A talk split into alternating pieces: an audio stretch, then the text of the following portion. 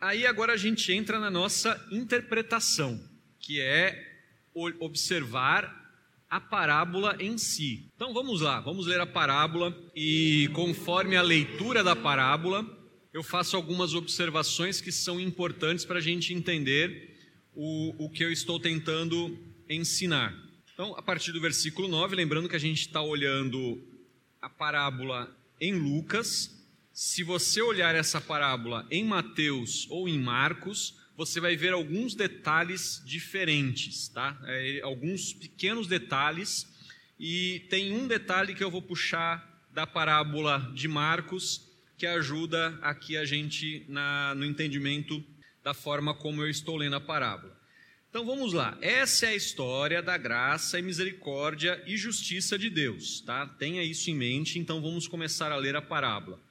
A seguir, Jesus passou a contar ao povo esta parábola.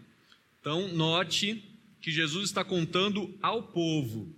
Então é, é como assim: a cena é o seguinte: chegou esse pessoal que quer matar Jesus, fez uma pergunta para ele, ele jogou a pergunta de volta, o pessoal não respondeu, Jesus vira de costas para eles e começa a falar com o povo. Então agora Jesus vai discursar ao povo, tá? Certo homem plantou uma vinha, arrendou-a para uns lavradores e ausentou-se do país por um longo tempo. Isso era absolutamente comum naquela época é, isso acontecia muito, uma pessoa ter terras em vários lugares e ela sair e deixar essa terra arrendada com alguém. Mas atenção para a palavra que talvez esteja na sua Bíblia, arrendou-a para uns lavradores. Essa palavra ela pode ser traduzida também por alugou para alguns lavradores. Mas não importa a forma como ela é traduzida, a ideia é que ele entregou a posse da terra para alguém e espera obter algum lucro com isso. Não é uma bondade apenas, mas entre vários lavradores, ele escolheu esses. Só que esse arrendou significa o seguinte: olha, é, eu espero ter colher um valor mínimo da safra. O que passar disso é de vocês. Então tem uma, um, um, compartilhar. Isso se faz até hoje. Até hoje existem pessoas que arrendam o seu negócio. Então, assim, eu espero um determinado lucro, eu espero um determinado valor. Daqui para cima, o que fizer é seu. Se vocês trabalharem bem, vocês vão ganhar mais. Se vocês trabalharem pouco, vocês vão ganhar menos. Mas o mínimo que se espera é isso aqui. Menos do que isso é inaceitável.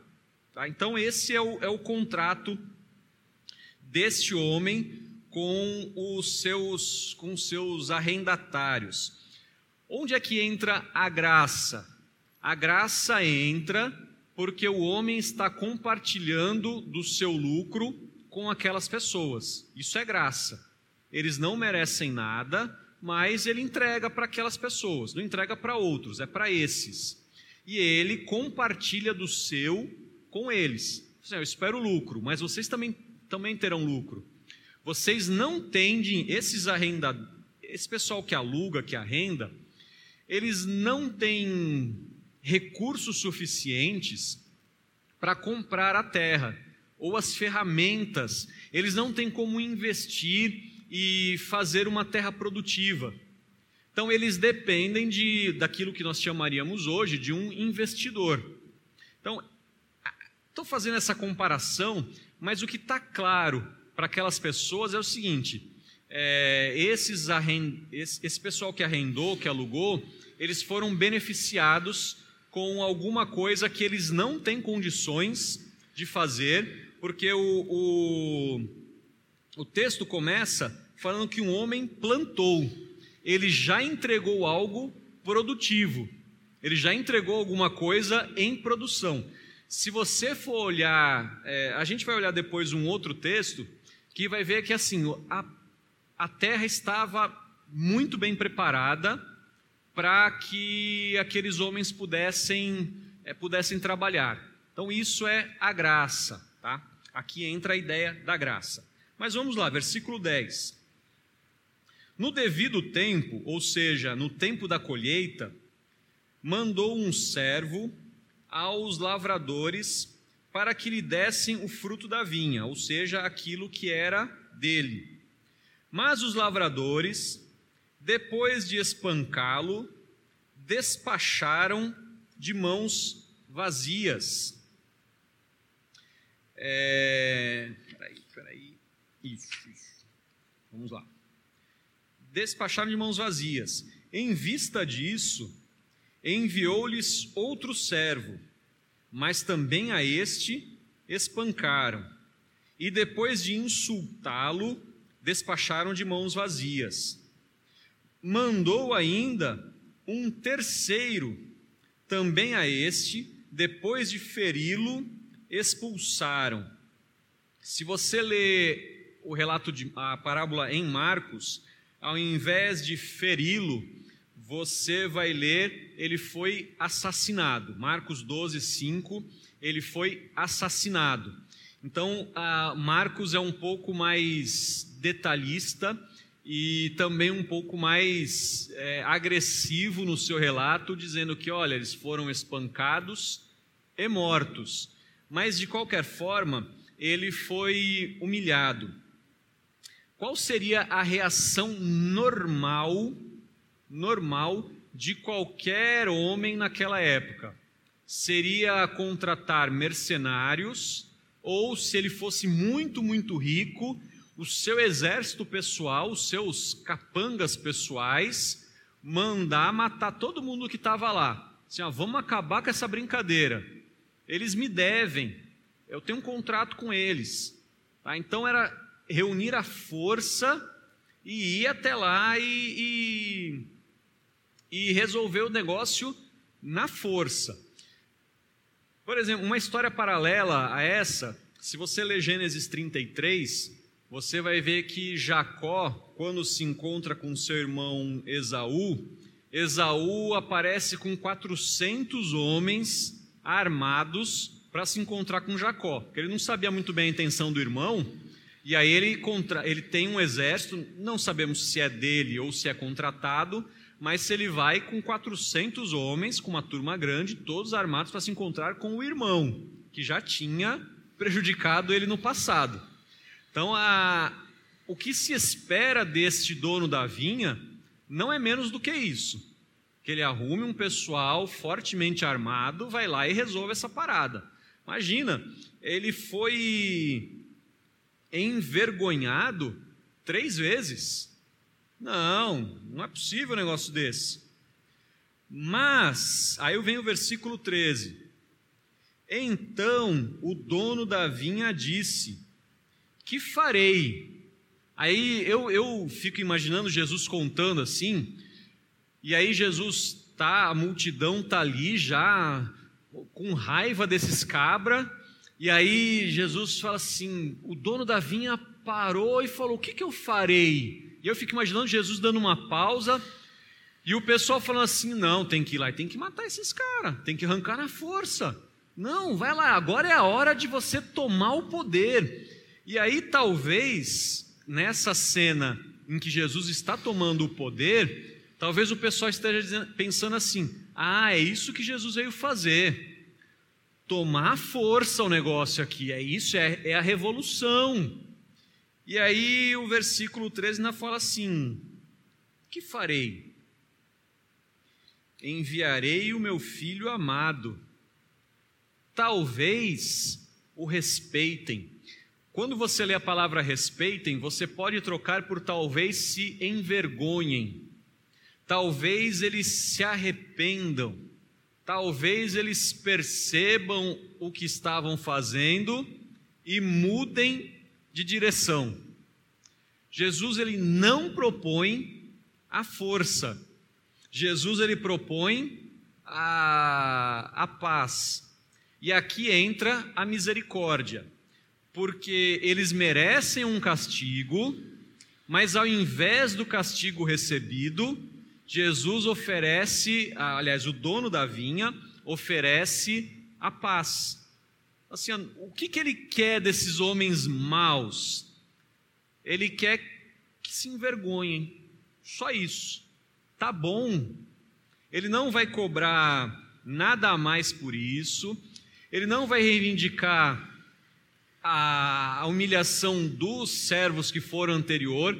Ele só quer uma coisa: que vocês fiquem envergonhados e arrependidos. Ao invés de escolher a força, ele escolhe a fraqueza. E aí o texto continua. Mas quando os lavradores viram o filho, começaram a discutir entre si. Este é o herdeiro. Vamos matá-lo para que a herança seja nossa. Quando você lê a palavra herança, você pode pensar numa, numa ideia moderna hoje do chamado uso capião.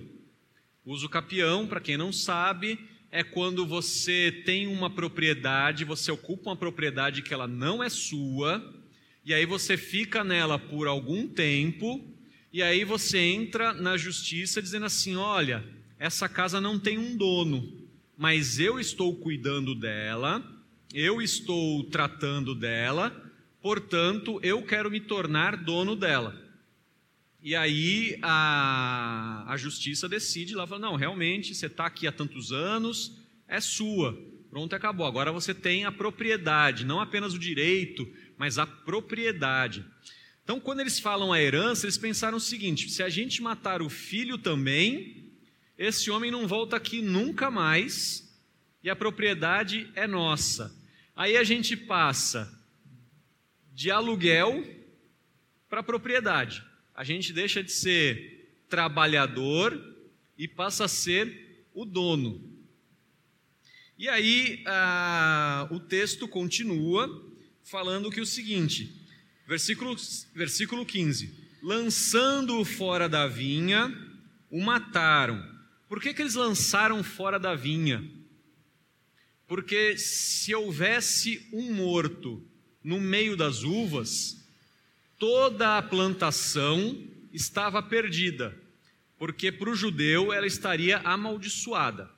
Então eles, Jesus ele tem o cuidado de dizer assim: olha, esse pessoal não é bobo, eles conhecem a lei de Deus, eles conhecem a, a, a toda a palavra de Deus. Então, como eles estão visando o lucro total, eles não estão agindo de uma forma irracional, não é apenas é, a emoção agindo. O que eles estão fazendo é claramente pensado. Vamos pegar aqui, vamos levar para lá, vamos preservar o nosso lucro e vai ficar tudo certo. Ah, versículo, versículo 15 continua: Que lhes fará, pois, o dono da vinha? Aqui eu imagino Jesus fazendo uma segunda pausa. Então, o que fará o dono da vinha? E o pessoal pensa, pô, ele já teve, já teve graça, não resolveu. Ele foi misericordioso, não resolveu. Ah, Jesus, agora, agora é hora de ser justo. Aí Jesus fala: sim, agora é hora de ser justo. Virá, exterminará aqueles lavradores e entregará a vinha a outros.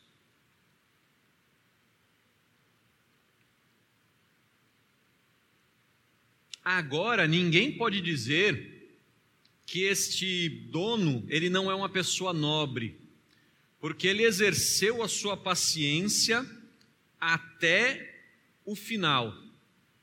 Ele fez tudo o que ele podia, mas agora é hora de justiça. Não dá para ficar levando isso por todo o tempo. É interessante a reação no versículo 16, ao ouvir isso, disseram, mas é, esse disseram, entenda que são os escribas, fariseus, os principais sacerdotes, dizendo assim: que tal não aconteça. Eles estão entendendo exatamente a quem Jesus se refere, tá? Porque eles falam assim: que tal não aconteça. Mas Jesus, com um olhar fixo neles, disse: Que quer dizer então que está escrito: a pedra que os construtores rejeitaram, esta veio a ser a pedra angular. Todo o que cair sobre esta pedra ficará em pedaços, e aquele sobre quem ela cair ficará reduzido a pó. Naquela mesma hora, os escribas, os principais sacerdotes, procuravam prender Jesus. Agora vem um detalhe importante: porque entenderam que ele havia contado essa parábola contra eles, mas temiam o povo. Eu sempre digo, e aqui está a prova textual do que eu sempre digo, que Jesus, quando conta uma parábola, quem está ouvindo entende perfeitamente quem são os personagens, quais são os símbolos, qual é a ideia. O pessoal entendeu perfeitamente que os lavradores maus, os maus empregados, eram eles. É, então Jesus está contando contra eles, porque eles é que tinham tomado posse do, da propriedade de Deus que era o templo. E que Deus esperava colher bons frutos daquele lugar, mas não estava recebendo nada. Que ele já havia mandado é, os seus empregados para cuidar do templo, mas aqueles arrendatários, aquele pessoal que alugou, não quis saber. E que agora o próprio filho do dono, que é Jesus, estava ali para tentar resolver a parada e eles estavam tentando matar o filho do dono. Então, aqui, quem são os personagens nessa parábola? O dono da vinha, que é Deus, os lavradores maus, que são os escribas, sacerdotes, fariseus, a vinha é o próprio templo, e o filho do dono é o filho do dono mesmo. Ele é, esse aí está fácil, esse é Jesus. Tá? Então toda a cena está posta e todo mundo entendeu. Todo mundo entendeu. Então Jesus está anunciando aqui que a justiça de Deus virá sobre aqueles homens.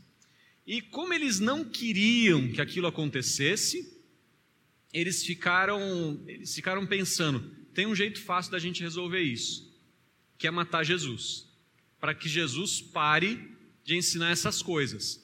Mas ao pensar isso, eles estão exatamente cumprindo a profecia de Jesus, que é que o filho do homem vai, que o filho do, do nobre vai ser morto. Então assim está tudo dando certo de acordo com o de acordo com o plano de Jesus.